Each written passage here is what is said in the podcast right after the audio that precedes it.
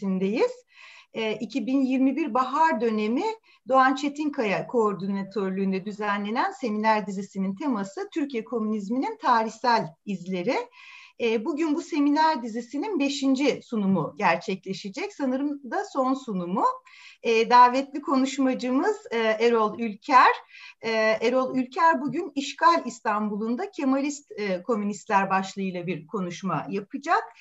Konuşmanın sonu, sonunda katılımcıların YouTube'dan ilettiği sorularını yanıtlayacak.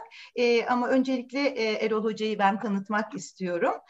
Işık Üniversitesi Uluslararası İlişkiler Bölümünde öğretim üyesi Erol Erol Hoca. 1999 yılında İstanbul Üniversitesi İktisat Fakültesi Uluslararası İlişkiler Bölümünden mezun oldu. 2003 ee, yılında Boğaziçi Üniversitesi Siyaset Bilimi ve Uluslararası İlişkiler Bölümünden, 2004 yılında ise Merkezi Avrupa Üniversitesi Milliyetçilik Çalışmaları Bölümünden yüksek lisans derecelerini aldı. 2013 ee, yılında Chicago Üniversitesi Tarih Bölümünde doktorasını tamamladı. Ee, başlıca akademik ilgi alanları arasında Osmanlı, e, Türkiye siyasal ve toplumsal tarihi, milliyetçilik, sosyal hareketler ve emek çalışmaları yer almaktadır. E, dolayısıyla şimdi e, Erol Ülker'e sözü bırakıyorum. E, herkese merhabalar. E, Nurşen Hocam çok teşekkür ederim. E, Tarih Vakfı ekibine ben e, genel olarak çok teşekkür ederim. Başta Doğan, e, Nurşen Hoca, e, Nazlı olmak üzere yine başlıkta da e, görüldüğü gibi e, benim e, konuşmamın temel konusu işte Kemalist komünistler olarak nitelendirilen bir siyasal çevre. İşgal İstanbul'da, İstanbul'un da Kemalist komünistler. Ben ilk olarak şunu belirtmek isterim. Bu çevreden yani Kemalist komünistlerden ilk olarak bahseden kişi ben değilim. Nur Bilge Kris'in İşgal Altında İstanbul isimli önemli kitabında e, isim geçer e, Kemalist komünistlerin. E, bu çevre yani e, Kemalist komünistler e, doktora tezimi yazarken dikkatimi çekmişti. E, benim e, doktora tezimin, e, doktora tez çalışmamın başlığı Sultancılar, Cumhuriyetçiler, Komünistler, İstanbul'da Milli Hareket ya da İstanbul'da Ulusal Hareket 1918-1923. E, tezde e, İstanbul'da direniş hareketinin e, örgütlenmesine ve bu süreçte rol oynayan e, siyasal ideolojik eğilimlere odaklanmıştım temel olarak. Tez bittikten sonra bu Kemalist komünistler hakkında çalışmaya devam ettim. Son olarak Toplumsal Tarihin Temmuz 2020 sayısında bir yazı yayınladım Kemalist komünistler hakkında. Doğan Çetinkaya'nın derlediği Osmanlı'da Marksizm isimli bir dosya çerçevesinde yayınlandı bu yazı. E, bundan sonra yapacağım çalışmalarda da biraz daha kapsamlı ve e, analitik bir tartışma yürütebileceğimi umuyorum ben e, Kemalist komünistler hakkında. E, ben bu sıralar e, doktor tezime dayanan bir kitabı e, yayın hazır hale getirmeye çalışıyorum. E, Kemalist komünistler meselesi e, bu çalışmada ele aldığım e, konular arasında yer alıyor. E, ayrıca geçtiğimiz sene e, sosyal tarih yayınlarından çıkan İstanbul'da Direniş ve Sol e, kitabının gözden geçirilmiş yeni baskısında da yer vermeye çalışacağım bu konuya. E, dolayısıyla e, benim için hayli önemli bir konuda konuşacağım bugün. E, o yüzden e, ayrıca pozitif anlamda heyecanlı olduğumu belirtmek isterim. Yaklaşık e, 25 dakika ile 30 dakika arasında bir konuşma planladım. E, dolayısıyla e, tartışma ya bir parça vakit kalacağını umuyorum. E, e, konuşmada tartışmayı umduğum, e, ortaya koymayı umduğum temel argümanı baştan e, bir altını çizmek e, faydalı olacak sanırım. E, çünkü bir parça e, birinci ve kaynaklar hakkında da e, konuşmam gerekecek. Böyle bir girizgah e, yapmazsam e, takip oldukça güç bir anlatı ortaya çıkacak. Aksi takdirde. E, şimdi e, ben mütareke döneminde komünist takımlar ve iddiatçı sol dışında e, mevcut kaynaklarda Kemalist komünist olarak nitelendirilen, adlandırılan e, bir üçüncü eğilimin e, ortaya çıkışına işaret etmeye çalışacağım bu konuşmada. E, fakat e, şunu özellikle vurgulamak istiyorum. E, isim biraz provokatif bir isim farkındayım. E, Kemalist, komünist e, nitelendirmesi. Fakat burada kullanacağım anlamıyla Kemalist, e, Kemalist terimi 1930'lar Türkiye'sinde e, egemen hale gelecek olan e, siyasal ideolojik tutumla ortak noktalara sahip değil. bunu vurgulamak gerekir en başta. Söz konusu çevre yani bu Kemalist, komünist çevre Ankara ile bağları nedeniyle Kemalist, komünist olarak nitelendirilmişti aslında. Bu noktayı biraz daha açabilmek için öncelikle bu komünist sol ve iddiatçı soldan ne kastedildiği üzerinde durmak faydalı olacak. Daha sonra Kemalist komünistlerin genel olarak sol akımların e, tasfiye edildiği bir bağlamda nasıl ortaya çıktığını hakkında ve nasıl bir rol oynadığına e, değinmek istiyorum bu konuşmada. Dolayısıyla öncelikle bir e, küçük e, Kemalist sol ve İttihatçı sol tartışması yapacağım. Özetle daha sonra Kemalist e, komünistlerin hakkında genel bir e, çerçeve sunmaya çalışacağım e, önümüzdeki dakikalarda. Ee, şimdi e, milli mücadele yıllarında İstanbul'da ve Anadolu'da birçok sosyalist ve komünist e, grubun ortaya çıktığını biliyoruz. E, bunun üzerine geniş bir literatür ortaya çıktı ve bu literatür giderek genişliyor. Daha çok şey öğrenmeye başlıyoruz. Sol hareketler hakkında, özellikle mütareke dönemi sol hareketleri hakkında. Bu dönemde özellikle İstanbul ağırlıklı olarak gayrimüslim kesimler arasında etkin olan sol hareketleri ve uluslararası niteliğe sahip örgütlenmelere sahne olmuştu müteharrike dönemi boyunca. E, sosyalist ve komünist eğilimler Müslüman unsur e, içinde de belirgin bir etkinlik e, kazandı aynı dönemde. E, gerek e, başkent İstanbul'da, Osmanlı başkenti İstanbul'da, gerekse başta Eskişehir ve Ankara olmak üzere Anadolu'nun farklı bölüm, bölgelerinde sol eğilimler e, Müslüman kesimler arasında da örgütlendi. E, ve bunların önemlice bir kısmı, e, tamamı olmasa da önemlice bir kısmı e, komünist olarak e, nitelendirildi. İmparatorluğun son yıllarında e, ve Cumhuriyet'in kuruluş sürecinde ortaya çıkan komünist olarak e, nitelendirilen farklı örgütlenmeler e, iki temel e, siyasal ideolojik çizgi etrafında öbekleniyordu. E, bunlardan biri e, uluslararası komünist akımla ilişki içinde gelişen, daha spesifik, daha spesifik olarak Komintern e, çizgisini takip etme gayretinde olan eğilimdi. Ve bu eğilim tarihsel olarak Türkiye Komünist Partisi'nin e, kuruluş sürecine yön verdi. Diğeri ise e, Mete Tunçay'ın e, iddiatçı sol olarak nitelendirdiği, isabetli bir şekilde iddiatçı ve ikna edici bir şekilde iddiatçı sol olarak nitelendirdiği büyük oranda İttihat ve Terakki kadrolarından e, kaynaklanan eğilimdi. E, bu eğilim, bu ikinci eğilim e, milli mücadele sırasında anti-emperyalist bir ideolojik politik çizgiyi ön plana çıkardı. E, İttihatçı kadrolar kimi durumlarda kendilerini komünist olarak da adlandırdılar. E, ancak ben yalnızca birinci eğilimi yani e, Komintern çizgisini e, komünist olarak nitelendiriyorum. E, diğer eğilimi, e, ikinci eğilimi İttihatçı sol kavramının e, tanımlamak için, diğer ikinci eğilimi tanımlamak için İttihatçı sol kavramının analitik olarak e, çok daha açıklayıcı olduğunu düşünüyorum. Şimdi bu ayrımı biraz daha ayrıntılandırmakta fayda var. E, mütareke döneminde kurulan genel olarak Komintern çizgisini benimseyen ve TKP'nin kuruluş sürecinde rol oynayan üç temel eğilimden e, bahsedilebilir.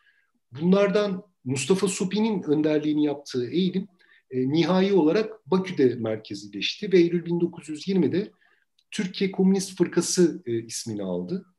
E, Mustafa Supi liderliğindeki hareket e, İstanbul'da Türk Komünist Bolşevik grubu ve Anadolu'da e, Türkiye Halk İştiraküm Fırkası ya da Hafi Türkiye Komünist Fırkası gibi örgütlenmelerle güçlü bağlara sahipti. İkinci önerim yani Komintern çizgisinde ve TKP'nin kuruluşunda etkin olan ikinci eğilim e, Şefik Hüsnü liderliğinde şekillendi. E, bu çevre e, Cihan Harbi sırasında Almanya'da bulunan ve mütareke döneminin başlarında faaliyet merkezini İstanbul'a taşıyan işçi ve öğrencilere dayanıyordu büyük ölçüde. TKP'nin kuruluş sürecinde belirleyici olan, en belirleyici olan bu çevreydi. İstanbul Komünist Grubu ve Aydınlık Dergisi çevresinde etrafında gelişen bu çevre oldu. E, en etkili e, e, akım. TKP'nin kuruluşunda en etkili olan akım. Üyelerinin büyük bir çoğunluğu Rumlardan oluşan Beynel Milal İşçiler İttihadı'ndan da e, bahsetmek gerekir. E, Beynel Milal İşçiler İttihadı da bu sürecin önemli bir bileşeniydi. E, bu örgütlenmeden yani Beynel Milal İşçiler İttihadı'ndan birazdan daha ayrıntılı olarak bahsedeceğim. E, İttihatçı sol hakkında da birkaç şey e, söylemek gerekir bu noktada. E, bu eğilim İttihatçı Sol milli mücadele yıllarında Yeşil Ordu'dan Halk Sümresine, Halk Şuralar Fırkası'ndan resmi Türkiye Komünist Fırkası'na uzanan geniş bir yelpazede örgütsel temsil olanağı bulmuştu. İdeolojik ve politik yönelimleri itibariyle e, Komintern TKP çizgisinden hayli farklıydı bu çizgi. E, yine de e, anti-emperyalist programlara sahip iddiatçı sol örgütlenmeler e, kimi durumlarda komünist sıfatını kullanmaktan kaçınmadı. Mustafa Supi Bakü'ye varmadan önce bu şehirde kendisini komünist olarak nitelendiren bir grup e, faaliyet yürütmekteydi örneğin. E, ve bu grubun üyeleri arasında iddiatçılar bulunuyordu. E, Ankara'da kurulan resmi komünist fırkasının üyeleri de e, büyük oranda iddiatçı bir e, geçmişe sahipti. Tabii e, komünist ve iddiatçı sol hareketler e, homojen siyasal eğilimler olarak görülmemeli. E, aynı siyasal eğilimin temsilcisi olarak değerlendirebileceğimiz e, örgütlenmeleri e, kimi durumlarda yani rekabet içindeydi kimi durumlarda aynı siyasal eğilimi temsil ettiğini düşündüğümüz örgütlenmeler e, ve bunlar farklı siyasal programlar dahi ortaya koymuşlardı. Mesela e, Mesai Fırkası da Enver liderliği etrafında şekillenen e, örgütlenmenin ortaya koyduğu Mesai Fırkası ile temsili mesleki program arasında önemli farklılıklar bulunuyordu. İkisi de İttihatçı sol e, gelenekle, İttihatçı sol akımla ilişkilendirilebilse de. Ayrıca kadro düzeyinde de e, belirgin bir geçiş geçişkenlik söz konusuydu. Komünist sol ve İttihatçı sol arasında. E, örneğin e, Mustafa Supi liderliğindeki Bakü merkezli hareketin kimi kadroları İttihatçı bir siyasal geçmişe sahipti. E, tam tersine Yeşil Ordu'nun üyeleri arasında daha sonra e, gizli bir komünist örgütlenmeye gidecek olan Mustafa Supi ile bağlantılı unsurlar da bulunmaktaydı. E, Mustafa Supi ile e, Mustafa Supi'nin hareketiyle İttihatçı liderler arasında, İttihatçılar arasında temaslar da ortaya çıktı. Her iki eğilim e, Eylül 1920'de örneğin e, Doğu Halkları Kurultayı'nda temsil edildi. Şimdi e, komünist ve İttihatçı solun örgütsel eğilimleri hakkında yeterince konuştum sanırım. E, bu noktada şunu vurgulamak gerekiyor. E, sol hareketler ve özellikle İttihatçı sol 1920 yılının e, son aylarına kadar milli mücadele ekseninde merkez kaç bir e, eğilimi temsil ediyordu. E, Eylül 1920'de Yeşil Ordu Türkiye Büyük Millet Meclisi'ndeki oylamada kendi adayı Nazım Bey'i Mustafa Kemal'e rağmen İçişleri Bakanı seçtirebilmişti. Örneğin her ne kadar Nazım Bey kısa bir süre sonra istifa ettirilmiş olsa da. İstanbul merkezli bir iddiatçı örgütlenme olan e, Karakol Cemiyeti'ne de e, değinmek gerekir bu bağlamda. E, Karakol, Mustafa Kemal liderliğindeki heyeti temsiliyenin inisiyatifi dışında Bolşeviklerle e, bir anlaşma imzaladı. E, Ocak 1920'de ama görüşmeler daha önce başlamıştı. E, e, Karakol Cemiyeti aynı zamanda yerel e, komünist unsurlarla da ilişkiye geçmişti. Özellikle İstanbul'da. Enver de dahil olmak üzere İttihatçı liderler pek çok komünist ve başka devrimci grupla birlikte Doğu Halkları Kurultayı'nda da boy gösterdi bilindiği üzere. Doğu Halkları Kurultayı önemli bir e, dönüm noktası aslında. Sadece Doğu Halkları Kurultayı değil aslında e, bunu hemen onu takiben e, Türkiye Komünist Fırkası'nın e, kuruluşuyla e, neticelenecek olan e, kon, kongrede e, bu, bu anlamda dikkate alınmalı. Hem Doğa Hakları Kurultayı hem e, ilk e, bu konferans, kongre e, önemli bir dönüm noktası. Yani kısaca Eylül 1920 önemli bir dönüm noktası. E, bundan sonra yani Eylül 1920'den sonra e, Komünist Hareket'in bir e, bir e, Mustafa Supi liderliğinde aslında bir e, araya gelişinden sonra Ankara hükümetinin sol hareketlerle ilişkilerinde önemli bir değişim yaşandı. Bu açıdan ilk adım e, Ankara'da Mustafa Kemal'in bilgisi dahilinde kurulan e, resmi Türkiye Komünist Fırkası'ydı. E, Ekim 1920'de ortaya çıktı resmi fırka. Giderek bağımsızlaşan e, Mustafa Kemal'in liderliğine meydan okuyan bir anlamda Yeşil Ordu halk zümresi çizgisini böldü resmi Türkiye Komünist Fırkası. E, sonrasında Ankara hükümeti resmi fırka dışında kalan tüm komünist ve bolşevik yapılanmaları yasakladı. E, resmi kat, partiye katılmayan ve e, Mustafa Supi ile bağlantılı komünistlerin de aralarında olduğu bir başka grup Türkiye Halk İştiraki Fırkası'nı kurdu. E, o sıralar Sovyet temsilciliğine gelmiş olan e, Ukmal Angarski'nin bu süreçte önemli bir rol oynadığını da biliyoruz e, mevcut literatür sayesinde. Ekim ayından başlayarak e, sol hareketlere karşı tutum giderek sertleşti. E, Aralık 1920 sonlarında Çerkez etem ayaklanması patlak verdi bilindiği gibi. Ocak 1921'de bu ayaklanma bastırılırken e, milli mücadelenin sol kadını da, kanadına karşı oldukça sert bir e, tasfiye süreci başladı. Halk İştirakü Fırkası Çerkez etemiyle işbirliği yaptığı gerekçesiyle bu dönemde kapatıldı. 28-29 Ocak 1921'de Anadolu'ya geçmeye çalışan Mustafa Supi ve yoldaşları bir şekilde e, e, bu süreçte katledildi. E, Ukmal Angarski bu dönemde e, sınır dışı edildi. İstenmeyen insan e, ilan edilerek. E, peki e, Anadolu'da sol hareketlere yönelik tasfiye süreci devam ederken İstanbul'da neler olup bitiyordu? E, bu soruyu yanıtlayabilmek için öncelikle mütareke döneminin başlarından itibaren yani 1918 Kasım ve sonrasında İstanbul'da nasıl gelişmeler yaşandığını hızlıca bir hatırlamak gerekecek. Bunun için İstanbul'da sol hareketleri ilişkin olarak yürüttüğüm tartışmalara atıf yapmak istiyorum. Biraz da zamandan e, tasarruf edebilmek için. E, ben daha önce İstanbul'da sosyalist, komünist ve itaatçı kadrolar arasında e, özellikle mütareke döneminin ilk yıllarında e, bir yakınlaşma süreci ve bir birlikte çalışma pratiğinin e, ortaya çıktığını göstermeye çalışmıştım. E, sol hareketlerin e, 1919 yılının son çeyreğinde e, İstanbul seçimleri için bir koalisyon girişiminde bulunması başarısız olsa da e, bunun bir aşamasıydı. E, bunlar 1900 Mart 1920'de yani resmi işgalden sonra da çeşitli düzeylerde e, temaslarını sürdürdüler. E, bu sürecin aktörlerinden biri e, bir yönelimi temsil eden Karakol Cemiyeti'ydi. Bir diğeri ise Mustafa Supi ile bağlantılı Türk e, Komünist Bolşevik grubuydu.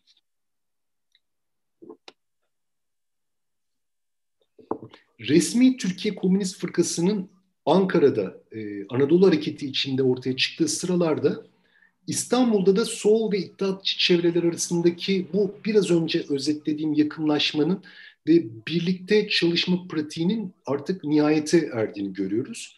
E, ve İbre bundan sonra giderek komünistler aleyhine dönmeye başladı anlaşıldığı kadarıyla. Mevcut belgelerden, e, mevcut kaynaklardan anlaşıldığı kadarıyla. Bu gelişme aslında e, damat Ferit Paşa kabinesi yerine e, milli mücadeleye karşı daha uzlaşmacı bir tavır alan Ahmet Tevfik Paşa kabinesinin kuruluşuyla örtüşüyordu. Bu kabine değişikliği 1920'de yanlış hatırlamıyorsam yaşandı. Bundan sonraki süreçte aslında ibre giderek e, komünistlerin aleyhine dönmeye başladı İstanbul'da da. E, bu süreçte e, resmi fırkanın başkent İstanbul'da da örgütlenme faaliyetine giriştiğine dair e, kanıtlara sahibiz. E, Mete Tuncay'ın yayınladığı önemli bir belge e, bu e, resmi fırkanın e, Kasım 1920'den itibaren İstanbul'da örgütlendiğini gösteriyor. E, bu konuda elimizdeki bir başka önemli kaynak e, İstanbul'daki direniş hareketinin kadrolar arasında yer alan Ahmet Hamdi Başar, e, Ahmet Hamdi Bey'in yani Ahmet Hamdi Başar'ın anıları. E, Ahmet Hamdi Başar e, Ankara'dan gelen bir emirle resmi fırkanın İstanbul'da e, İstanbul şubesini gizlice e, teşkil ettiklerinden bahseder anılarında. Resmi TKF yani resmi Türkiye Komünist Fırkası e, İstanbul'da örgütlenirken komünist kadrolar arasında daha doğrusu komünist kadrolar aleyhine bir sürecin başladığını da söylemek mümkün. Bu sürecin yansımalarını Kasım ayının ilk ikinci yarısında Bakü'de e, Mustafa Supi'nin liderliğindeki e, Komünist Fırka Merkez Komitesi toplantılarında görüyoruz. E, bu toplantılarda İstanbul'da komünistlere yönelik tutuklamalar olduğu gündeme geliyor. Bu konudaki bilgilendirmelerin kaynağı çeşitli sebeplerle Anadolu'ya ve İstanbul'a gönderilen kimi parti unsurlarının merkez komite toplantısında yaptıkları açıklamalar ve sundukları raporlar.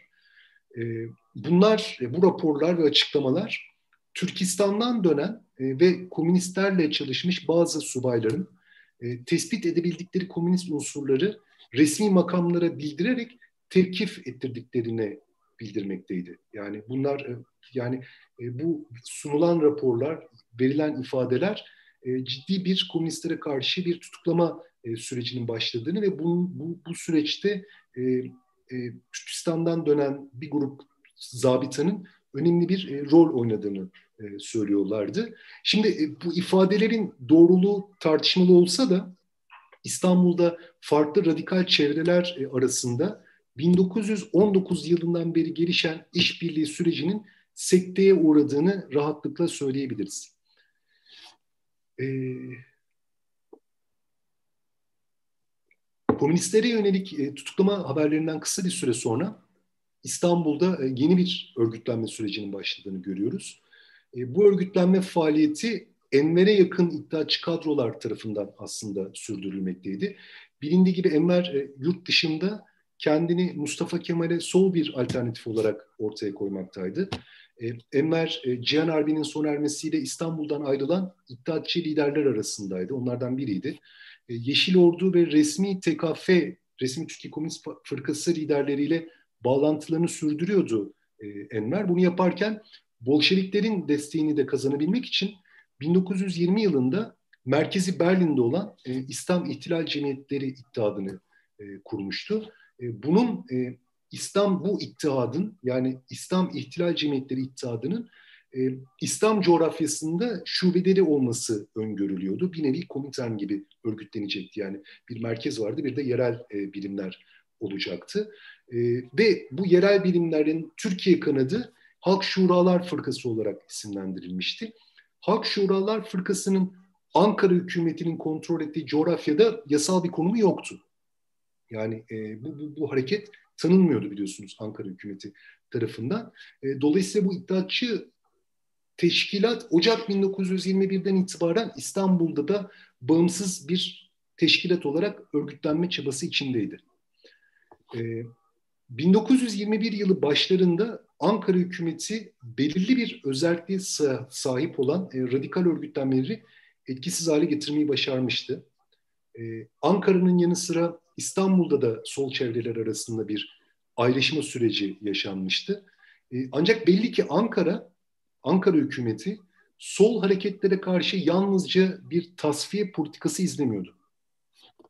E, yine 1921 yılı başlarında Kemalist, komünist olarak nitelendirilen e, bir eğilimin İstanbul merkezli olarak ortaya çıktığını e, söyleyebiliriz.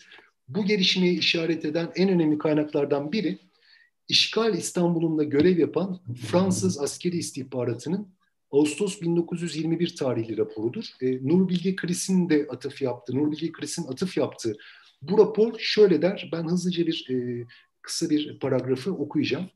E, 1921 Şubat ayında İstanbul'da bir yeraltı direniş grubu, bu şehirde iyice örgütlenmiş olan Rus, Rum ve Bulgar komünist gruplarına yetişmek ve işçi hareketini onların etkisinden sıyırmak için sahte bir komünist partisi hücresinin kurulmasını Ankara'ya salık verdi. Bu tavsiye yerine getirildi. E, oysa Ankara'daki resmi TKF, Türkiye Komünist Fırkası daha önce kapatılmıştı. Yine de e, İstanbul'un Kemalist komünistleri yabancı komünistlerden istihbarat toplayıp Anadolu'ya aktarmaya devam ettiler. Mustafa Kemal Paşa bir yandan e, bu ilişkiyi sürdürürken bir yandan da Kemal Ragıp Paşa adında bir emekli albayın yönetimindeki anti-Bolşevik e, Müslüman örgütünü de desteklemekteydi. Bu ifadeyi ben Nuri Bilge Kris'ten e, atıf yaparak e, okudum. Eğer bu rapor e, Kemalist komünist, komünistlere ilişkin e, mevcut tek kaynak olsaydı e, kolaylıkla ihmal edilebilirdi. E, yani bu itilaf güçlerinin istihbarat makamları tarafından yazılan raporlarda kimi zaman önemli abartmalar ve bilgi yanlışlıkları olduğunu biliyoruz.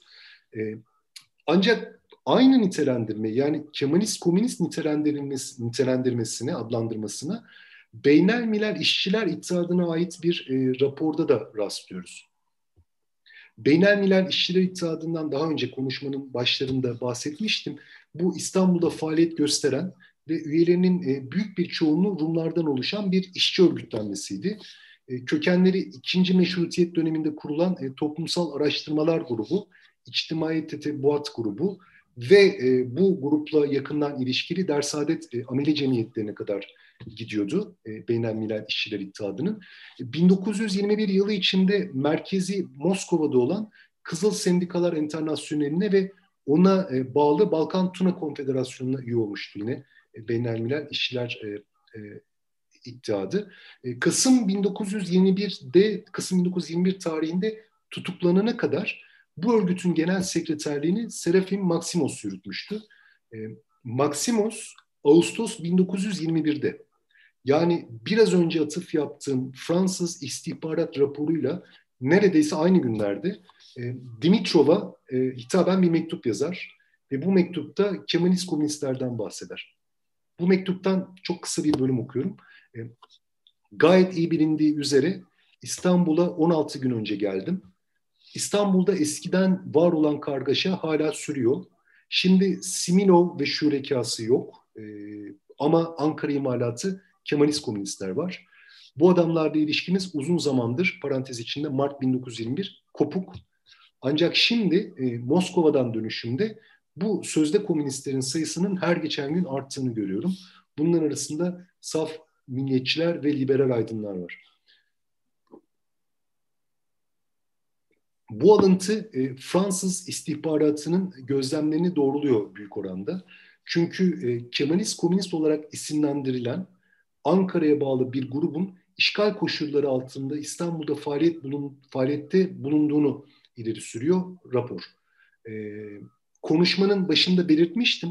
E, her iki alıntıda karşımıza çıkan Kemalist nitelendirmesi 1930'lar Kemalizmi ile e, CHP'nin altı okunu referans alan ideolojik yönelimle karıştırılmamalı. E, burada söz konusu olan e, siyasal olarak milli mücadelenin Ankara'daki merkezine ve onun liderine lideri olan Mustafa Kemal'e bağlı İstanbul'daki yeraltı direnişinin kimi unsurlarına dayanan bir örgütlenmedir ve bu açıdan e, merkez kaç bir eğilimi temsil eden İttihatçı soldan farklıdır. Yani İttihatçı sol ve komünist sol e, milli mücadele çerçevesinde merkez kaç eğilimleri temsil ederken Kemalist komünist olarak isimlendirilen bu, çer, bu çevre Ankara'ya olan e, politik bağlılığıyla ayırt edilebilir. 1921 yılının ilk günlerinde İstanbul'da son derece ilginç iki gelişme neredeyse aynı zamanda yaşanmaktaydı. Bunlardan biri e, Enver liderliğindeki Halk Şuralar Fırkası'nın İstanbul'da örgütlenme çabalarıydı. Ve yine e, bu sıralarda Ankara'ya bağlı bir çizginin e, İstanbul'da e, ortaya çıkması da ikinci önemli gelişme. Aslında bu, bu gelişmeler, bu iki gelişme e, İttihatçı kadrolar arasında yani İttihatçı solda bir ayrışma olarak e, değerlendirilebilir. E, nitekim mevcut kaynaklarda 1921 yılının ortalarından itibaren Enver'e bağlı kadrolar belirgin bir biçimde e, Kemalist komünistlerden ayrı bir e, kategori olarak değerlendirilir.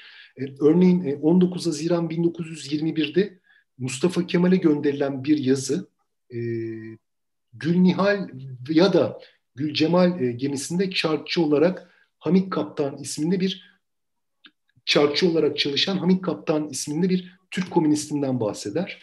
E, bu şahsın daha önce e, Zinovyev ile çalışan Azmi Bey tarafından komünist teşkilat yapmak üzere İstanbul'a gönderildiği söylenir. E, Türkiye İnkılap Tarihi Enstitüsü kaynaklı bu rapor e, Hamdi Bey'in, Hamit Bey'in affedersiniz, Enver Teşkilatı alakadar olduğu ihtimalinden bahseder.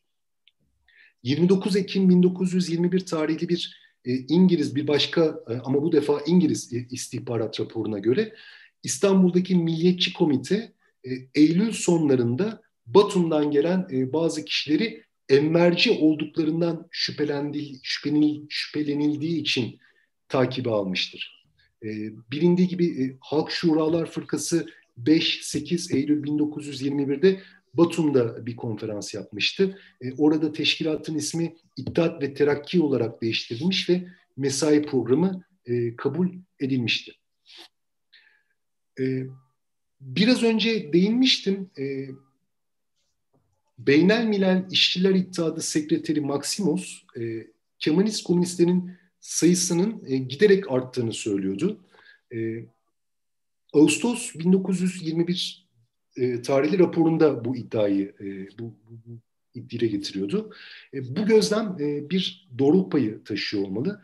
E, elimizdeki bir başka Fransız askeri istihbarat raporu İstanbul'da faal olan e, belli başlı komünist, Kemalist komünist gruplara atıf yapmaktadır ki bunlar arasında e, Laz denizciler e, önemli bir e, yer tutar.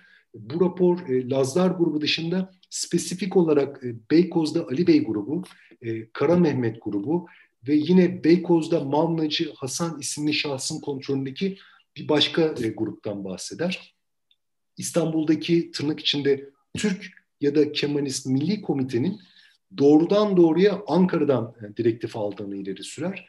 E, Ankara, Trabzon ve İstanbul'daki Sovyet e, misyonları İstanbul-Ankara bağlantısının sürdürülmesinde önemli roller oynamaktadır. Yine bu rapora göre.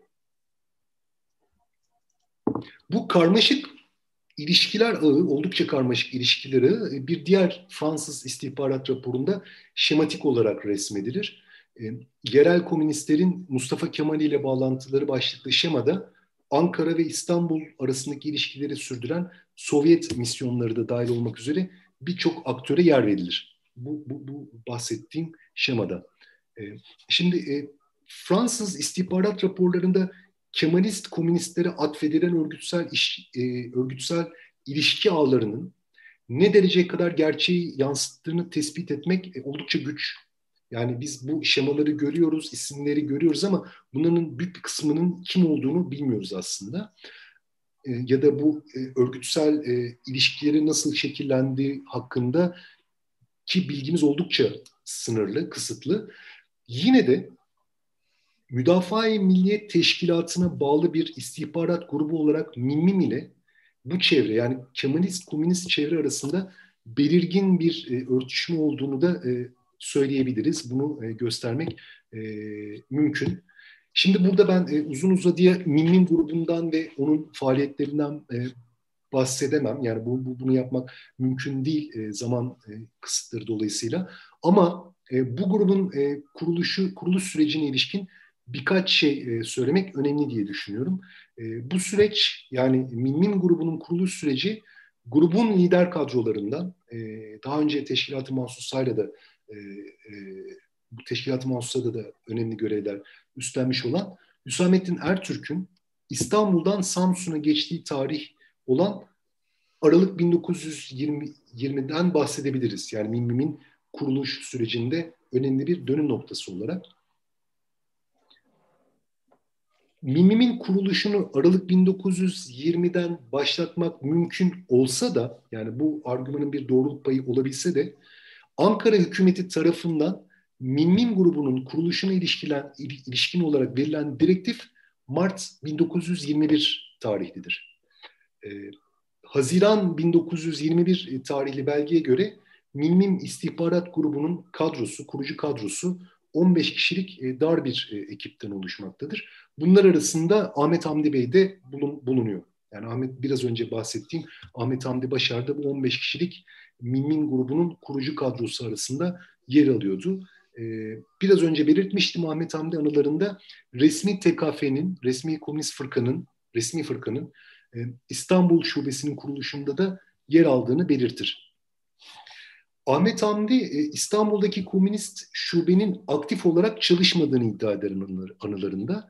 E, yalnızca bir defasında Bulgaristan yoluyla İstanbul'a gelen bir Komünist Parti üyesini eşi e, Şüküfe Nihal Hanım'la e, birlikte ağırladıklarını belirtir. Hüsamettin Ertürk'ün e, bu şahsı görebilmek için bir Aralık e, Ankara'dan İstanbul'a geldiğini ekler. E, ancak e, Hüsamettin Ertürk e, anılarında aynı zamanda şunu söyler. E, bunu Hüsamettin Ertürk ki atfen e, okuyorum.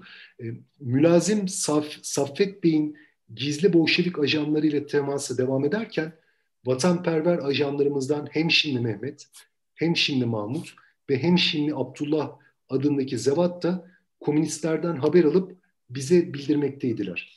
E, gizli teşkilatımıza dair bulunan Ahmet Hamdi Bey de e, Ruslarla yakından görüşüyor. Onların itimadını elde etmiş bulunuyordu. Yani Ahmet Hamdi Bey'in açıklamasıyla Hüsamettin e, Ertürk'ün açıklaması arasında bir açı var dikkat edilirse. E, Hüsamettin Ertürk burada Ahmet Hamdi de dahil olmak üzere e, kimi Minmin grubu üyelerinin komünist ve Bolşeviklerle ilişkilerinden bahsediyor. E, bu gözlem Fransız istihbaratının iddialarıyla da e, birebir örtüşüyor. Yani Kemalist komünistlerin yabancı komünistlerden istihbarat toplayıp Ankara'ya aktardığı iddiasıyla. Mimmin ve Kemalist komünistler arası komünistler bağlantısına e, işaret eden daha doğrudan e, kanıtlara da sahibiz. E, Fransız istihbaratı yine e, İstanbul'daki Lazlar grubunu Ankara için çalışan e, komünist ilişkiler ağı içinde konumlandırıyordu. E, bu bize Mimmin Kemalist komünist bağlantısına dair e, önemli bir ipucu sunuyor. Lazlar tam da komünistler ve direniş hareketiyle ilişkileri nedeniyle 1923 yılının yaz aylarında Ankara hükümetiyle İstanbul arasında gerçekleşen bir grup önemli yazışmada karşımıza çıkar. Ben bu belgeleri daha önceki bir yazıda ayrıntılı olarak tartışmıştım. Ee, özetleyecek olursam e, bu yazışmalarda başta hem şimdi Mehmet e, olmak üzere kimi Mimmin grubu üyeleriyle İstanbul Komünist grubu e, arasında ilişkiler e, sorgulanır. Devrim zamanında Rusya'da bulunan e, hem şimdi Mehmet'in Lazlar üzerinde e, önemli bir nüfuzu olduğu vurgulanır. Onun yakın çevresi olarak hem şimdi Mahmut, Osman ve Tahsin kaptanlardan bahsedilir. Bunların e, Fatih civarında gizli komünist teşkilat toplantılarına katıldığı belirtilir. Her gece çete kıyafetli Lazlar toplantıların e, yapıldığı haneyi ziyaret etmektedir. E, bu yazışmalardan çıkarttığımız kadarıyla. E, dolayısıyla Lazlar 1923 yılı ortalarına kadar halen e, direniş hareketiyle komünistler arasındaki ilişkilerin merkezinde e, yer alıyorlardı. Lazlar üzerinde etkili olduğu vurgulanan e, biraz önce bahsettiğim raporlarda hem şimdi Mehmet ve arkadaşları bu bağlantıda kilit bir role sahipti. E, hem şimdi Mehmet e, Haziran 1921'de Ahmet Hamdi ile birlikte Minmin grubunun e, kurucu kadrosu içinde yer alıyordu. Burada böyle çok kısaca e, ilginç bir bağlantıya işaret etmek istiyorum e, çok uzatmadan. E, Fransız istihbaratı Ankara'ya bağlı komünist unsurlar arasında Haliç'te e, Malnacılar şefi olan bir Mehmet Efendi'den bahseder. E, bu noktada 1973-1983 döneminde TKP Genel Sekreterliğini yürütmüş olan İsmail Bilen'i anmak gerekir.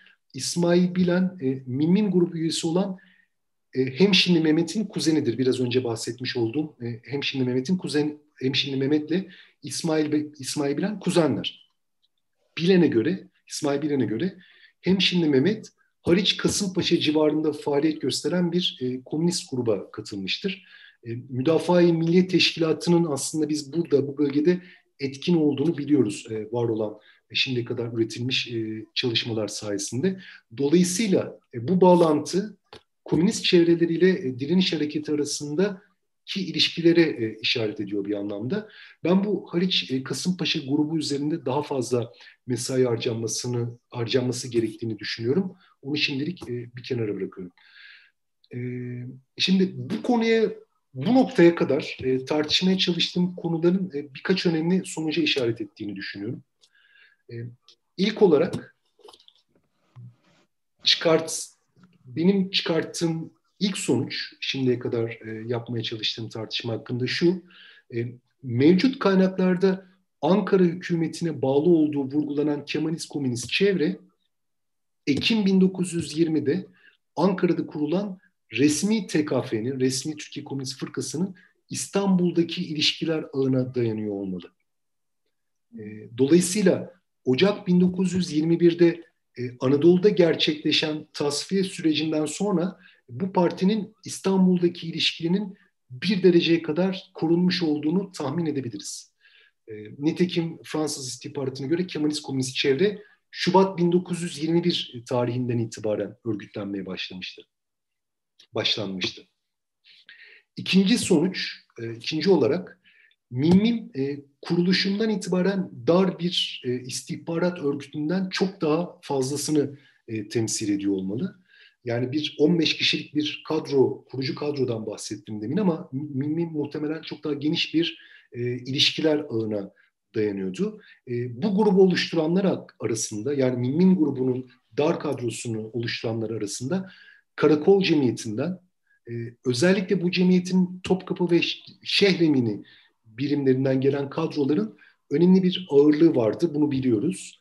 E, yine de e, Mimmin direniş hareketinin bütünü üzerinde Topkapı Şehremin eksenindeki yerel ilişkileri aşan e, önemli bir nüfuza sahipti. Ve e, grup, Mimmin grubu farklı siyasal çevrelerle ilişki kurabilmişti. E, ben bu etki gücünün önemli ölçüde resmi TKF'den, resmi komünist fırkadan devralınan ilişkiler ağına dayandığını düşünüyorum. Yani Mimmin grubunun e, özellikle 1921-22 yılında iyice güçlenecek olan Mimmin grubunun e, başlangıcını Şehremini e, Topkapı çevresinde faaliyet gösteren küçük bir e, çevreye atfetmek çok doğru değil gibime geliyor. Yani Mimmin muhtemelen resmi e, komünist fırkasının e, ilişkiler ağıyla e, örtüşüyordu. Mimmin e, ilişkiler ağı. Üçüncü olarak Ankara'ya bağlı bu çevre yani Kemalist komünist çevre İttihatçıların yanı sıra komünist hareketten de kadro devşirmiş gibi e, görünüyor. E, bilindiği gibi Hemşinli Mehmet 1919 yılı içinde İstanbul'da çalışmaya başlayan ve Mustafa Supi ile bağlantılı bağlantılı olan Türk Komünist Bolşevik grubu üyelerinden biriydi. E, Hemşinli'nin tam olarak ne zaman ve nasıl e, Ankara'ya bağlı çevrelerle ilişkilendiği sorusu tartışmaya açık bir konu elbette. Yine de ben bu bağlantının resmi TKF'nin kuruluşundan Mimmin grubunun örgütlenmesine kadar geçen kritik, oldukça kritik dönemde gerçekleştiğini, geliştiğini öngörebileceğimizi düşünüyorum. Son olarak e, resmi e, TKF hakkında da, resmi komünist fırka hakkında da e, bir noktayı vurgulayarak e, bitirmek isterim. E, acaba bu örgütlenme, yani resmi komünist fırka gerçekten sola yönelik 1921 yılı başındaki tasfiye sürecinde ortadan kalktı mı? Eğer İstanbul'daki Kemalist komünist çevre e, resmi komünist fırkadan kaynaklanıyorsa e, bu biraz şüpheli görünüyor. Daha da önemlisi e, resmi parti adına kimi temaslar kurulduğunu e, görüyoruz e, Tevfik Rüştü Bey tarafından.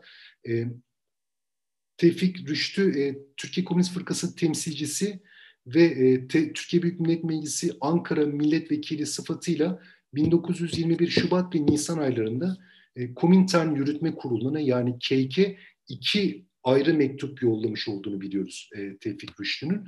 Bu mektuplar e, Erden Akbulut ve e, Mete Tuncel tarafından Türkiye Halk İştiraki Fırkası kitabında yayınlandı daha önce.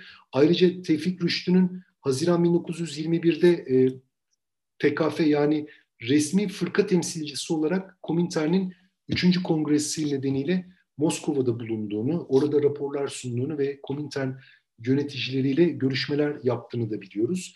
Dolayısıyla e, 1921 Ocağı'nda resmi TKF'nin tamamen sona erdiğini düşünmek ki Fransız istihbarat raporu da aslında buna benzer e, bir e, argüman öne sürüyor. Bir hatır, hatırlanacak olursa ben bunun e, şüpheyle karşılanması gerektiğini düşünüyorum. Yani e, bu resmi komünist fırka hakkında da daha fazla araştırmaya, daha fazla çalışmaya ihtiyacımız olduğunu vurgulayarak bitireyim e, ben e, bu konuşmayı. İlginiz ve dikkatiniz için çok teşekkür ederim. Evet, e, çok teşekkürler Erol Ülker. E, şu anda ben e, YouTube'a bakıyorum. Yeniden e, katılımcıları hatırlatmak isterim. YouTube üzerinden sorularınızı iletebilirsiniz. E, buradan sorular üzerinden yine bir tartışma ve bir sohbet e, yürütebiliriz. E, Sizler bu arada sorularınızı iletirken e, ben de hemen e, notlarıma bakıyorum. Evet henüz bir soru yok ama e, Erol bu arada e, üstüne durmak istediğin bir ayrıntı var ise açmak istediğin ya da bir ayrıntı e, konuşmana bir, bir süre daha devam edebilirsin. E, yine belki ben küçük bir soruyla birazcık açabilirim ve sonrasında gelen sorularla e, yolumuzu ala, e, yol alabiliriz.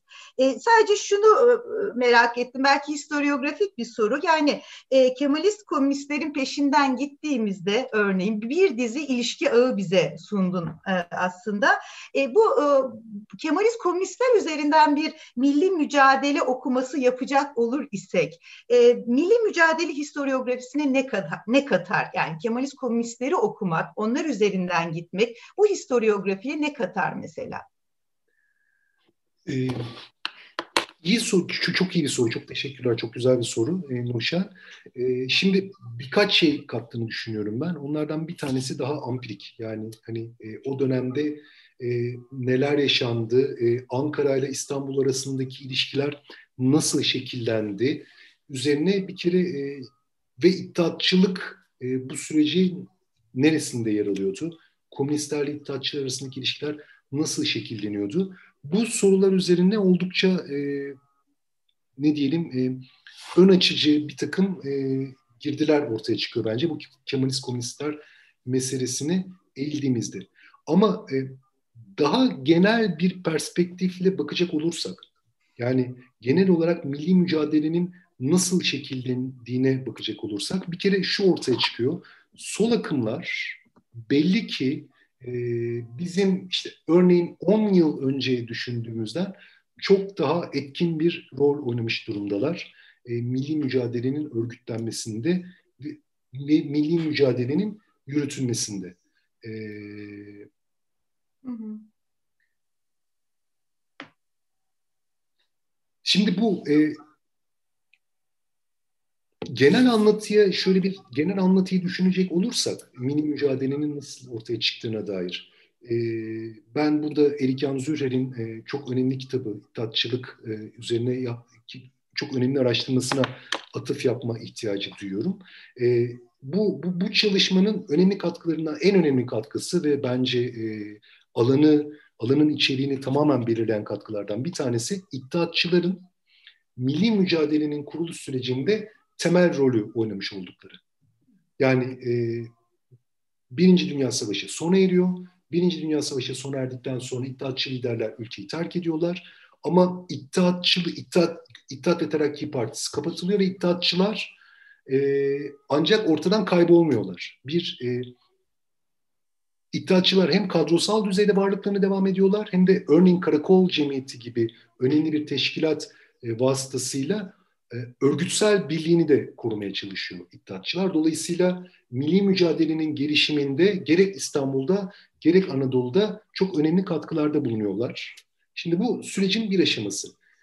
İkinci aşaması ise 16 Mart 1920'den sonra başlıyor. Yani e, bu 16 Mart 1920'ye kadar yani İstanbul'un resmi olarak işgal edilmesine kadar kontrol daha fazla e, İttihatçıların elinde ve karakol cemiyeti ve bununla bunun çevresindeki kesimlerin elindeyken işte 16 Mart 1920'den sonra işte karakol cemiyeti ortadan kalkıyor ve kontrol daha fazla e, Anadolu hareketinin Mustafa Kemal'in liderliğinde gelişmekte olan Anadolu hareketinin liderliğine geçiyor. Şimdi burada bir yani hareketin merkezi İstanbul'dan Ankara'ya doğru aslında Anadolu'ya ve daha sonra işte Ankara'ya doğru kayıyor. Şimdi bu anlatının ben bir parça revize edilmesi gerektiğini düşünüyorum. E, Kemalist komünistler bize şunu gösteriyor. E, şimdi bir kere e, 16 Mart 1920'den sonra ben daha önce bu karakol cemiyetinin hemen ortadan kalkmadığını e, göstermeye çalışmıştım. Bunu bir kenara bırakarak söylüyorum. E, yeraltı direnişi varlığını devam ettiriyor İstanbul'da ama Anadolu hükümetinin, Ankara hükümetinin İstanbul'daki direniş hareketi üzerindeki etkisi aslında bir süreç içinde e, konsolide oluyor. Kemalist komünistler bu süreç içinde çok önemli bir aşamayı e, temsil ediyorlar. Çünkü belli ki 1920 Mart'ına kadar e, İstanbul'da ortaya çıkan direniş hareketi bir tırnak içinde sol içeriğe sahip. Yani işte Mustafa Suppi'ye bağlı kadrolarla iddiatçı, radikal iddiatçı kadrolar arasında bir birlikte çalışma, bir, bir ortak iş yapma pratiğinin geliştiğini görüyoruz. Bu bir sol içeriğe sahip olduğunu gösteriyor. Ee, İstanbul'daki direniş hareketinin ve Ankara'nın İstanbul'a penetre etmesindeki ilk en önemli dönüm noktalarından bir tanesi kendine bağlı bir e, sol hareketi, bir tırnak içinde komünist sol hareketi hareketin ortaya çıkması. E, nitekim bu sürecin tamamlanması daha uzun bir zaman alacak. E, Kemalist komünistler olarak nitelendirdiğim benim işte bu Mimim grubuyla da öz, örtüşen çevre 1923 yılında bir e, tasfiye sürecine uğrayacak. Yani e, Ankara'nın İstanbul üzerindeki etkisi aslında etkisinin konsolide olması e, uzun bir süre olacak. Belki 1900 hatta hatta 1923 sonrasında 1923 sonrasına kadar da uzatabileceğimiz bir dönem içinde gerçekleşecek ve Kemalist Komünistler isimli çevrenin ortaya çıkması bu İstanbul-Ankara arasındaki ilişkilerin e, e, konsolide olmasında en önemli dönüm noktalarından bir tanesi. Dolayısıyla e, bu ilişkiler ağına, güçler dengesini yeniden düşünmemiz gerektiğini düşünüyorum ben bu çevreye atıfla. Bilmiyorum e, Nurşen senin sorunu da biraz fırsat olarak kullanıp e, eklemek istediğim birkaç şeyi daha eklemiş oldum. Çok, çok güzel, çok teşekkür ederim. E, zaten de şimdi biz milli mücadelenin 100 yıl dönümünü e, idrak ediyoruz. Dolayısıyla milli mücadelenin çeşitli biçimlerde yeniden bir okumasını yapmak, e, zenginleştirmek e, son derece önemli. Bu anlamda senin katkını çok kıymetli buluyorum. E, şimdi e, sorular geliyor. İki soru var. Önce birini soracağım, sonra yanıtladıktan sonra diğerini e, soracağım. E, Gönül Özden bir soru soruyor. Ee, Enver Paşa'nın iddiatçı yapısının Ankara'ya ters düşmesi sonucu grubun Kemalist komünist olarak bölünmesine sebep olmuş olamaz mı? diyor. Ben bunu bir daha okuyacağım izninle. E, tabii sen görebiliyorsan eğer evet. e, Tamam. Ters düşmesi sonucu grubun Kemalist. Evet evet yani e, doğru anladıysam e, Gönül Özden'in sorusunu tam da bu, bu, bu minvalde bir şey anlatmaya çalışıyorum. Aslında şunu söylemeye çalışıyorum. E, yani 1920 Ekim'ine kadar ilişkiler yani farklı iddiatçı çevreler ve komünist çevreler arasındaki ilişkiler henüz bir bölünme aşamasına gelmiş değil. Ama tam da o yüzden işte bu Eylül 1920'yi vurguladım özellikle. Şimdi Eylül 1920'de Bakü'de çok önemli gelişmeler yaşanıyor. Şimdi orada bir birleşik bir komünist fırka aslında ortaya çıkıyor ve e, o komünist fırka içinde daha önce iddiatçı geçmişleriyle anılan işte Salih Zeki gibi, e, Süleyman Nuri gibi, Hilmi gibi, Yakup gibi, kimi ve hatta ve hatta Küçük Talat gibi kimi kadrolarda e, bu çerçevede yani Mustafa Supi'nin liderliğini yaptığı çerçeve içinde yer alıyorlar bir şekilde. Öte yandan mesela İstanbul'dan işte İstanbul Komünist Grubu ve Aydınlık e, grubuyla özdeşleştirebileceğimiz işte Ethem Nejat mesela oraya gidiyor. Dolayısıyla Bakü'de ortaya çıkan ittifak yani bir Birleşik Parti hakikaten önemli bir ne diyelim aktör olma potansiyeline sahip. E, üstüne üstlük bir de e, bundan önce yani tek, tek Türkiye Komünist Fırkası ortaya çıkmadan önce Doğu Halkları kurultayında Enver boy göstermiş durumda. E, yani e, ve orada tabii Mustafa Supi çizgisi de boy gösteriyor. Bu ikisi de aynı zamanda benzer bir e, örgütsel çerçevede kendilerini ifade edebiliyorlar. E, dolayısıyla bu noktada hareketi bölmek gerekiyor. E, yani e, aslında resmi TKF'nin kuruluşu sadece bana sorarsın, soracak olursanız sadece e, Yeşil Ordu'nun bir İçişleri Bakanı seçtirmesiyle e, açıklayabileceğimiz, Nazım Bey'in İçişleri Bakanı seçilmesiyle açıklayabileceğimiz bir gelişme değil. Aynı zamanda e, çok ciddi bir alternatif liderlik olma potansiyeli Eylül 1920'de beliriyor.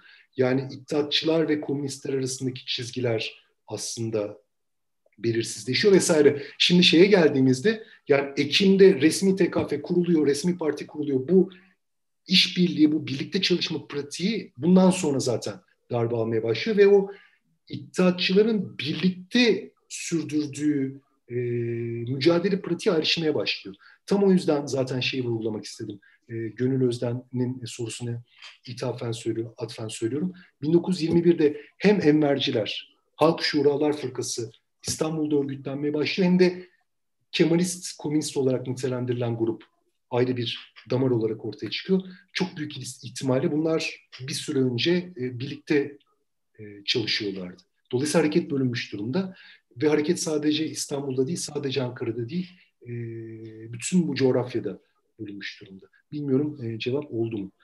E, e Evet, başka sorular da var. İstersen onlarla devam edelim. Asaf Özkan yazmış. Sen de okuyabilirsin bu arada ama ben sesli olarak da dile getireyim. Erol Hoca'ya paylaştığı kıymetli bilgiler için teşekkür ederiz. Bu noktada Mimmin grubu mensupları komünist teşkilatlar içerisinde bulunan birçok kişiyle kendi istihbarat elemanları olarak görürler. Dolayısıyla bu kişilerin inanmış komünistler olup olmadıkları oldukça tartışmalı gibi görünüyor. Ağırlıkla Fransız ve İngiliz istihbarat belgelerine dayanarak komünist grupları tayin etmek bana göre oldukça zayıf bir argüman. Bu kısmı biraz daha açarsak faydalı olur diyor. Tamam. Ee, ben Asaf Hoca'ya teşekkür ederim. Katıldığı için özellikle teşekkür ederim. Mimin grubu hakkında şimdiye kadar yazılan en önemli çalışmalardan bir tanesini ortaya koydu Asaf Özkan. Ee, benim de e, dikkatle okuduğum bir çalışma. Ee, biz Asaf Özkan'la anlaşamıyoruz.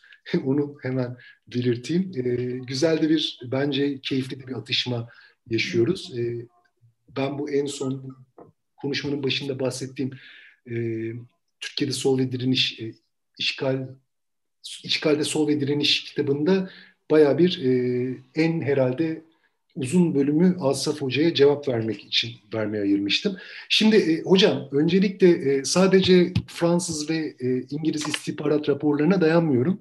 E, aynı zamanda TİTE belgeleri de bize, Türkiye İnkılap Tarihi Enstitüsü belgeleri de bize bu Kemalistler e, ve Enverciler arasındaki ayrıma ilişkin ipuçları sunuyor. Bir de e, ben hiçbir durumda ama hiçbir durumda e, gördüğüm belgeyi doğru ya da yanlış olarak kabul etmiyorum. Yani benim için mesela işte o Hamit Kaptan'dan bahsetmiştim. Şimdi Hamit Kaptan gerçekten var mı yok mu bunu bilmiyorum bence e, gördüğümüz, okuduğumuz birçok şey, bilgi hakkında da çok daha fazla mesai ihtiyacımız var. Ancak bu belgeler bize şöyle bir, bizim için şöyle bir önemi var. Bize çeşitli eğilimlerin tartışıldığını, bu noktalara dikkat çekildiğini gösteriyor bu belgeler. Mesela Fransız belgesi Envercilerden bahsediyor. E bakıyorsunuz İngilizlerde, İngiliz istihbaratı da benzeri bir atıf yapıyor. Bakıyorsunuz e, Mimin grubu istihbaratı da aslında Enver yani Batum'dan dönen Envercilerin peşinde. Ben o e, o belgeleri Asaf Özkan'ın da çok iyi bildiğini e, bildiğim için biraz böyle biraz e, genel konuşabilme özgürlüğü hissediyorum kendimde. Dolayısıyla yani istihbarat raporlarındaki bilgileri doğru ya da yanlış gibi sınıflandırmak yerine bence bunların örtüşen ve ayrışan noktaları nelerdi bunları bir araya getirmek gerekiyor. Yani kaynak eleştirel bir tutum almak gerekiyor diye düşünüyorum ben. İkincisi de e, yani şeyde çok haklısınız e, Asaf Özkan. E, bu e, evet Minmin grubu üyeleri Kemalist olarak görüyor. Şey e, pardon. Minmin grubu üyeleri komünistler içinde faaliyet gösteren hem şimdi Mehmet gibi isimler elbette istihbaratın parçası olarak görüyorlar ama bunun tam tersi de geçerli. E, yani komünistler de hemşinli Mehmet'i işte Mimin grubuyla ya da istihbarat faaliyetlerinde e, parmağı olan insanlarla temas olan e, komünistler olarak görüyorlar. Şimdi hangisi doğru hangisi yanlış tartışması bence e, güzel bir tartışma. Bu tartışmayı sonsuza kadar yapabiliriz. E, çok da eğlenceli olur. E, ama ben şunun daha sağlıklı bir tutum olduğunu, e, analitik olarak e, daha sağlıklı bir tutum olduğunu düşünüyorum. E, bunun doğruluğu ya da yanlışlığı yerine o süreci yani hem mimincilerin hem komünistlerin kendi elemanları olarak gördüğü şahısların nasıl siyasal aktörler olarak mini mücadele içinde ortaya çıktıklarını tartışmak bence çok daha ön açıcı bir tartışma olacak. Ben biraz bunu yapmaya çalışıyorum. Yani argümanımı argümanım da şu. Yani bu bir e, istih, istihbarat meselesi değil, bir ajanlık meselesi değil, bununla da bağlantılı. Ama e, 1920 Mart'ından sonra ben bir cephe örgütlenmesinin İstanbul'da ortaya çıktığını ve bunun e, Müdafaa-i Millet Teşkilatı'nın bu çerçevede geliştiğini düşünüyorum. Müdafaa-i Millet Teşkilatı daha sonra Ankara hükümetiyle temasa geçecek ve resmi olarak tanınacak. Ama bu cephenin ilk ortaya çıkışında işte komünistlerden iddiatçılara, e, sosyalistlere e, kadar geniş bir cephenin e, bir şekilde bir birlikte çalışma, e, bir e, işbirliği e, pratiği geliştirdiğini düşünüyorum. Sonraki ayrışmalar 1920 e, Ekim'i ve sonrasındaki ayrışmalar da aslında tam bu cephenin bölündüğünü gösteriyor bize. Yani bir cephe bölündüğü için ve bu cephenin e, ilişkiler ağı farklı kesimlerin elinde kaldığı için aslında Nurşen hocamızın soruna dönecek, sorusuna dönecek olursak bu mesele Kemalist komünistler meselesi önemli. E, ben Asaf Özkan'a tekrar teşekkür ediyorum. Hem e, katıldığı için hem de e, sorularıyla katkıda bulunduğu için bilmiyorum başka bir şey söyledim. Yani evet. zayıf argüman olduğuna katılmıyorum hocam. E, şu an henüz e, bir e, başka soru gelmemiş ya da yorum gelmemiş Asaf Özkan'dan. Dolayısıyla gelebilir. Yine döneriz o zaman. Şimdi Mehmet Öztürk'ün bir sorusu var. Erol Hocam sunumunuz için teşekkürler diyor. Sorum şöyle olacak. İstanbul, Ankara, Eskişehir dışında diğer şehirlerde bir örgütlenme alameti var mı? Teşekkür ederim Mehmet Öztürk'e. Evet var. Edirne mesela. Edirne'de bir sosyalist fırkanın ismi geçer. Trabzon her zaman yani çok özgün bir yer. Yani e, Trabzon'da bir işte çok güçlü bir iddiatçı damar var ama işte özellikle bu bahsettiğim dönemde o damar kendisini bir parça e, sol tandansı, sol bir jargonla e, ifade ediyor. Şimdi e, aklıma gelenler bunlar. Ancak şeye bakacak olursanız Mehmet Öztürk, e, bu e, konferans kongre belge 1900 20 Eylül'ünde Türkiye Komünist Fırkası'nın kurulmasıyla neticelenen kongre belgeleri yayınlandı. E, e, o, o belgelere bakacak olursanız onların sonunda hangi şehirlerden kimlerin gittiğine dair çok ayrıntılı bir döküm var. Ve yani Anadolu'nun birçok yerinde e, örgütlendiğini, tırnak içinde sol hareketlerin görüyoruz. E, tabii ben burada girmedim yani bu bambaşka bir konu, bambaşka bir noktaya sürüklerdi bizi. Tabii bu savaş esirleri meselesi çok önemli. Hmm. Yani savaş esirliğinin çok önemli payı var. Hem Eskişehir'de, İzmir'de, Edirne'de, İstanbul'da, e, Anadolu'nun pek çok coğrafyasına dönen savaş esirleri var. Şimdi e, bunların bir kısmı işte e, ne atıf yapılıyor mesela Osmanlı e, istihbaratı tarafından, Osmanlı e, görevlileri tarafından. E, Osmanlı arşivinde görüyoruz mesela. Bunlar enverci olarak nitelendiriliyor. İşte enverci ve komünist e, olarak nitelendiriliyor. Bu arada bir kaynağı daha hatırlamış oldum. Asaf Özkan'ın sorusuna atfen altını çiziyorum bunu. Tabii Osmanlı istihbaratı da işaret ediyor bu noktaları. Şimdi bunlar enverci ve komünist olarak nitelendiriliyorlar ama mesela Mustafa Supi çevresinin de aslında savaş esirleri, Rusya'da bulunanlar üzerinde önemli bir e, etkisi olduğunu biliyoruz. Bence bu sol hareketlerin tabanına baktığımızda iki kesim var. Yani e, bunlardan bir tanesi işte bu bahsetmiştim e, Almanya'dan gelen e, işçi ve öğrenci kesimler daha çok İstanbul merkezli olarak faaliyet gösteriyorlar ama 1920 Mart'ından sonra e, imalat harbi işçileri mesela e, o grupla daha yakından bağlantılı. Onlar Ankara'ya geçiyorlar ve orada bir damar oluşuyor. Bir grup bu, bir, bir damar bu. Bir başka damar da işte bu savaş esirleri. E, yani onlar da bir, her iki grupta bence bir örgütsel aidiyetle değil, e, farklı teşkilatların e, etkilemeye çalıştığı daha geniş tabanlar olarak görülmeli. Hem savaş esirleri, zabitanlar, e, vesaire hem de bu işçiler ve Almanya'dan gelen işçiler vesaire işçi hareketleri arasında da bunlar. E, işçi hareketleri için de çok önemli bir tartışma bu. Mesela ben travma işçileri meselesi üzerine çok e, kafa yoruyorum. Mesela oradaki ön, tırnak içinde öncü işçiler yani grev hareketinde ne ön ayak olan Batmanlar arasında ilk örgütlenen işçiler bunlar yedek zabitanlar. E, bunlar e, bunların bir kısmı savaş esiri e, ve bunlar hani bu, bu, bu taban sağa ve yani kimi farklı e, politik eğilimlerin etkisi altına girebiliyor farklı zamanlarda. İttihatçı solun da etkisi altında olabiliyorlar. Bir dönem mesela Türkiye Sosyalist Fırkası önemli bir e, etki yaratıyor bunlar üzerine. Neyse çok uzattım. E, e, umarım e, Mehmet Öztürk'ün sorusunu da e, yanıtlayabilmişimdir. Çok teşekkürler. Bu savaş esirleri meselesi özellikle benim çok çok ilgimi çekti. E, çünkü birden mesela Napolyon savaşları sırasında Paris'te tutsak olup sonra Rusya'ya dönüp e, Rusya'da e, Çarlık Rusyası'nı sıkıştıran Fransız devrim hareketiyle Disembristler geldi aklıma. Veya hemen Birinci Dünya Savaşı sonrası Rusya'dan dönen savaş esirlerinin Balkan ülkelerindeki bütün o sosyalist hükümetlerin ya da sosyalist hareketin oluşumundaki etkisi geldi aklıma. Gerçekten gerçekten bu savaş esirlerini bir paranteze alıp e, topluca bir coğrafya olarak bakmakta fayda var. E, bütün bir Balkanları ve Anadolu'yu nasıl etkilediklerine dair çok güzel bir e, tema bu. Ee, şimdi e, devam ediyorum. Gönül Özden e, biraz önce sorduğu soruyla ilişkili olarak devam ediyor sanırım.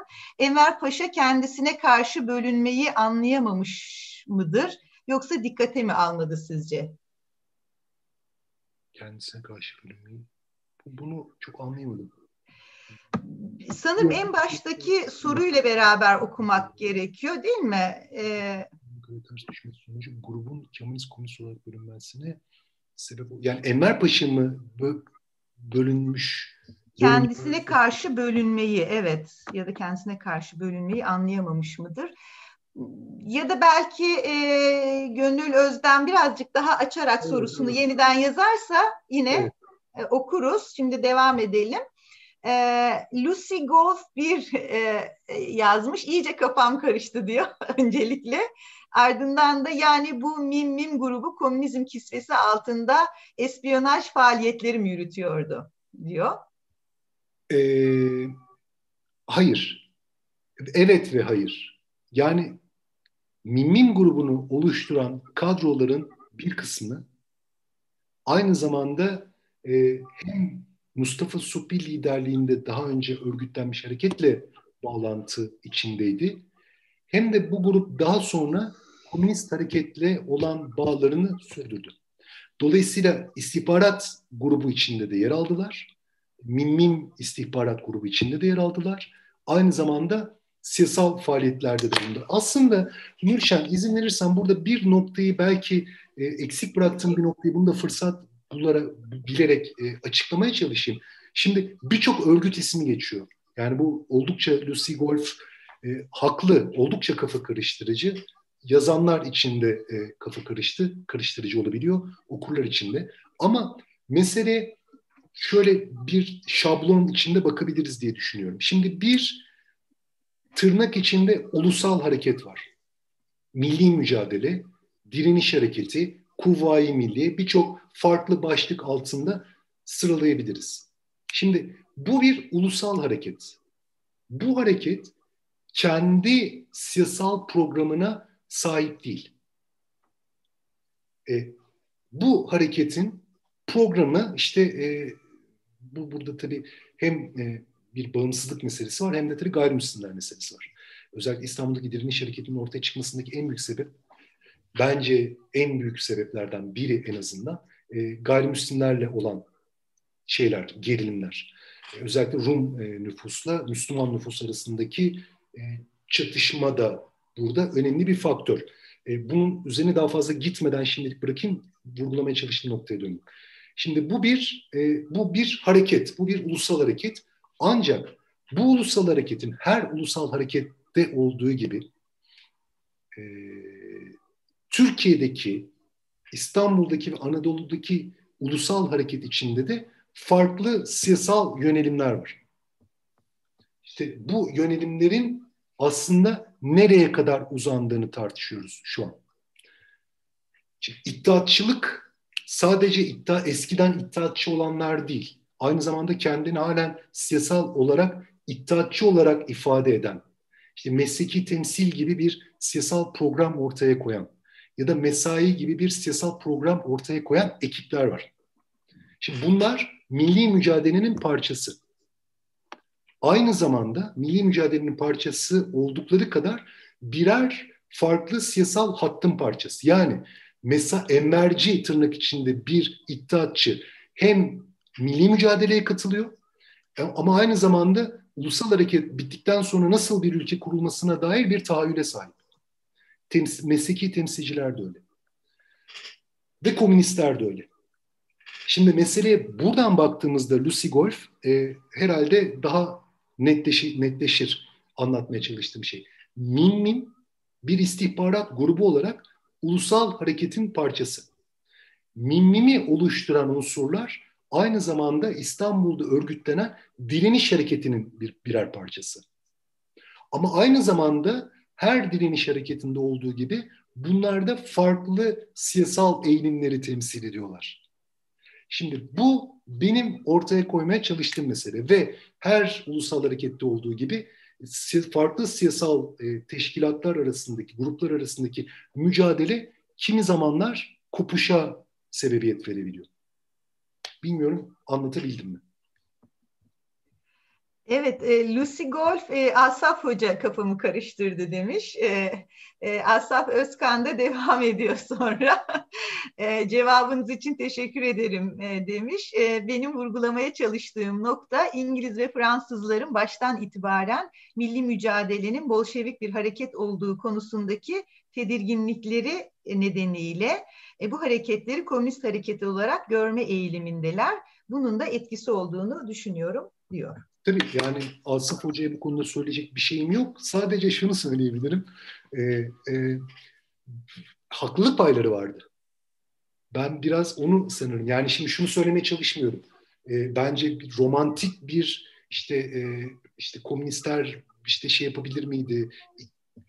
Mücadelenin liderliğini alabilirler miydi? Böyle bir tartışma değil anlatmaya çalıştım. Ama çok ciddi bir sol içeriğine, içeriğe sahip olduğu açık. En azından bir dönem için. E, şimdi solu hep tırnak içinde kullanıyorum. Ya buradaki soldan kastım e, iddiatçı solu da içeren, komünist solu da içeren geniş bir kategori.